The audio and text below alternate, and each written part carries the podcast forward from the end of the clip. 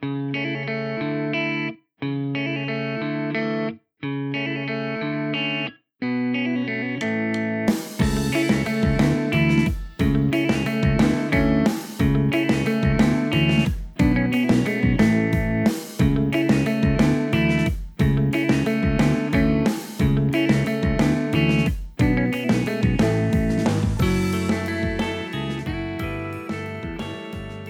はようございます。2020年5月29日新しい地図帳の見方改正です。今日は秋田県の地図帳の見方。東北地方が続いておりましてまあこれからも続いていくんですが秋田県東北地方の北西部。まあいわゆる左上。青森の南。もしくは下。岩手の左。もしくは西に位置しております。まあ上下左右で言うのが分かりやすいという。ただ左を説明するときに北を向いた時の西という説明をしたりはしますけども辞書的な意味ですが秋田県は日本海に面しておりまして気候的には日本海側気候に属します、まあ、いわゆる日照時間が極端に少ない。つまり日が差してる時間が非常に少ない。秋田県内陸部のおよそ90%の地域が特別豪雪地帯に指定されており、まあ、雪が多く雪が降りますんで積もりやすい場所であります。まあこのことから秋田美人というのは有名ですが日本海側はまあ日照時間が少なく紫外線の影響が少ないのでさらに雪が多く外に出ないんでより太陽に当たらず済むので雪国の女性は肌が白いと言われております。まあこの肌の白さを根拠として秋田美人というふうに言われていますが、まあ、そんなこと言い出しますと日本海側気候は北海道でもありますし石川に至るところまでありますんで秋田だけ特別に美しいということの説明はつかないんですがまあ秋田美人に関していろいろ諸説あります。寄り道程度にいくつか紹介いたしますと DNA を調べてみるとなぜかヨーロッパ人的系統が多く見受けられると、まあ、この理由は縄文時代まで遡ってしまいますんであまり詳しくは説明しませんがそのヨーロッパ的影響が色濃く残っているので彫りが深く目鼻立ちがすっきりしているんだというふうに言われています。でこのもともとヨーロッパ的美しさまあ、ヨーロッパ人的 DNA 的特徴があるところにアイヌとかシベリア、まあ、ロシアですねとの交流が盛んですので北海道から東北にかけては。でいわゆる彫りが深いヨーロッパ的な美と日本周辺の民族が、まあ、交わって奇跡的に美しくなったという言われがあります。アイヌシベリアヨーロッパと他国との交流や流入というものが多かったのかなと思うんですが、まあ、秋田県沖あの辺りは非常に緩やかで昔から、まあ、言ってしまえば船で寄せやすいという特徴がありますのでであの辺り小さな島がいっぱいありますんでいわゆる本州秋田に上陸するまでにその島っていうところに立ち寄ってで蓄えて向かうってことができるのでまあ外国からの流入というものは地図的にも考えやすいという特徴があります。まあ、余談ですが、秋田美人、スペース、有名人と検索すると、佐々木希さん、藤綾子さん、そして壇蜜さんと、まあ、BG、うん、まあ、さらには何かとても艶っぽいメンツが並んでおりました。より地理的なお話に戻っていきますと、米どころでもあり、酒どころでもあります。日本酒はとても有名ですよね。まあ、県内、秋田県の県内でも日本酒の消費量が非常に多いと。まあ、酒飲み、さらには雪国ですので、保存できる漬物というものも発達しております。さらにその漬物をいぶしてより保存性を増したいぶりがっこというもの。まあ、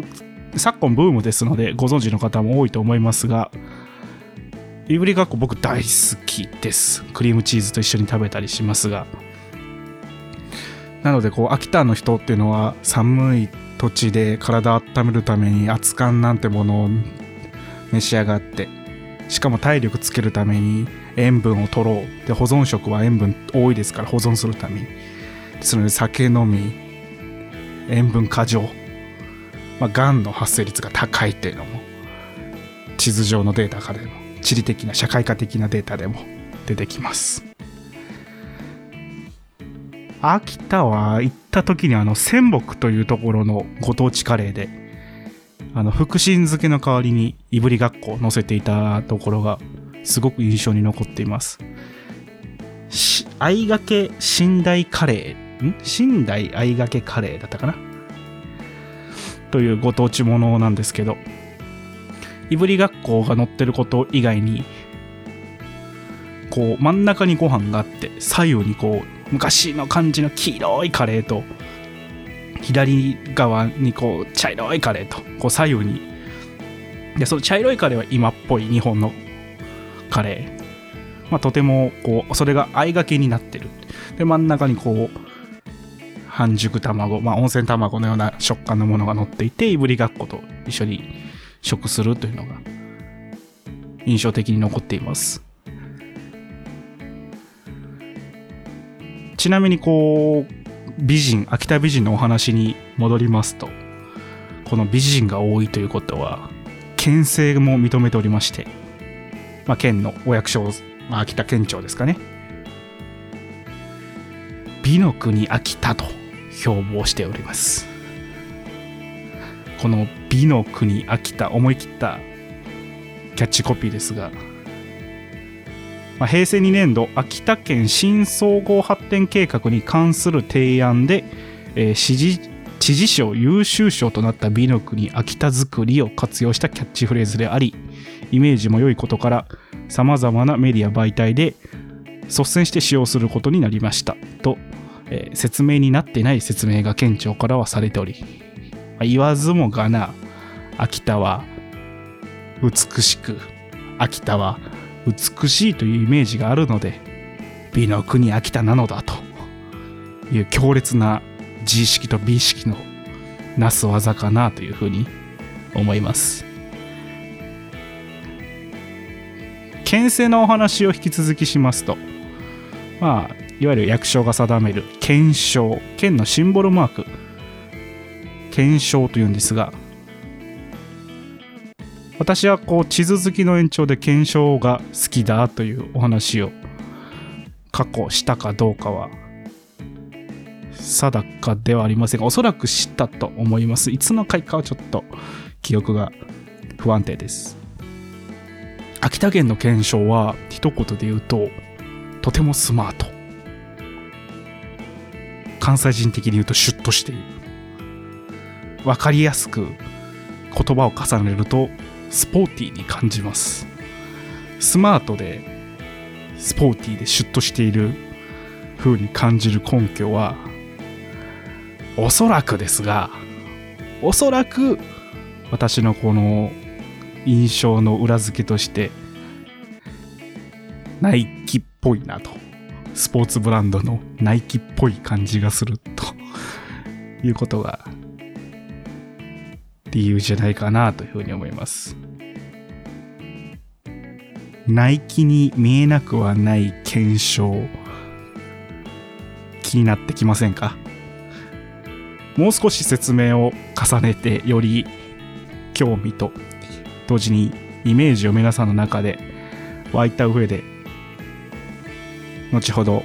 正解を探していただきたいんですが公式に説明されていることとして秋田県の検証はカタカナの「あ」秋田の「あ」を、まあ、図案化つまりマークにしていますという説明でございます。カタカナの「あ」を図案化しナイキっぽい形になったものです。興味が湧くと同時に想像しがたいというお気持ちは察しておりますがカタカナの「あ」をよりシンボルマーク的にして結果ナイキっぽくなっているという。想像しがたいですよね。もう少しここに僕の主観を足してしまいますとあのね近鉄バファローズっぽさがあります。岡本太郎デザインの近鉄バファローズのロゴマークを思わせる雰囲気が秋田県の検証は匂わせています。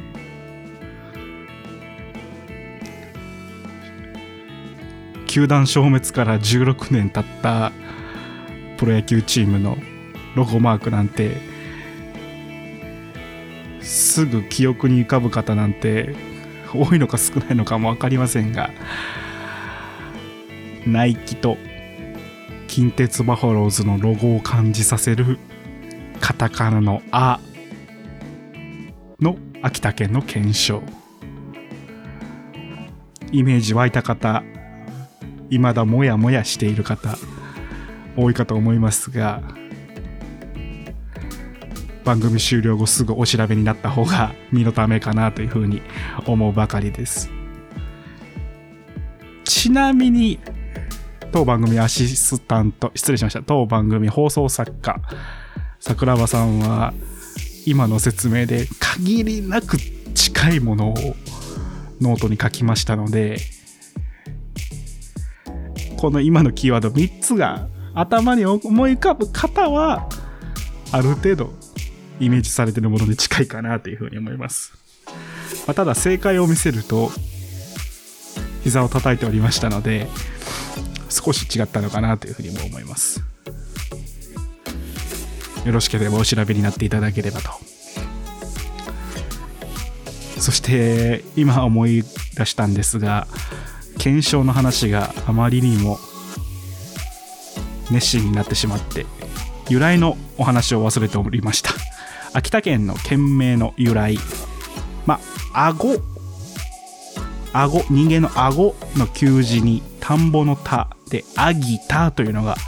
日本書紀には記されておりまして。秋田県の日本海に飛び出ている男鹿半島。あそこを顎に見立ててアギタそれがなまって秋田となったという説が面白く印象的でキャッチーだなというふうに思いましたので最後に紹介させていただきました。ということで本日は秋田県の地図帳の見方お楽しみいただけましたでしょうか？さよなら。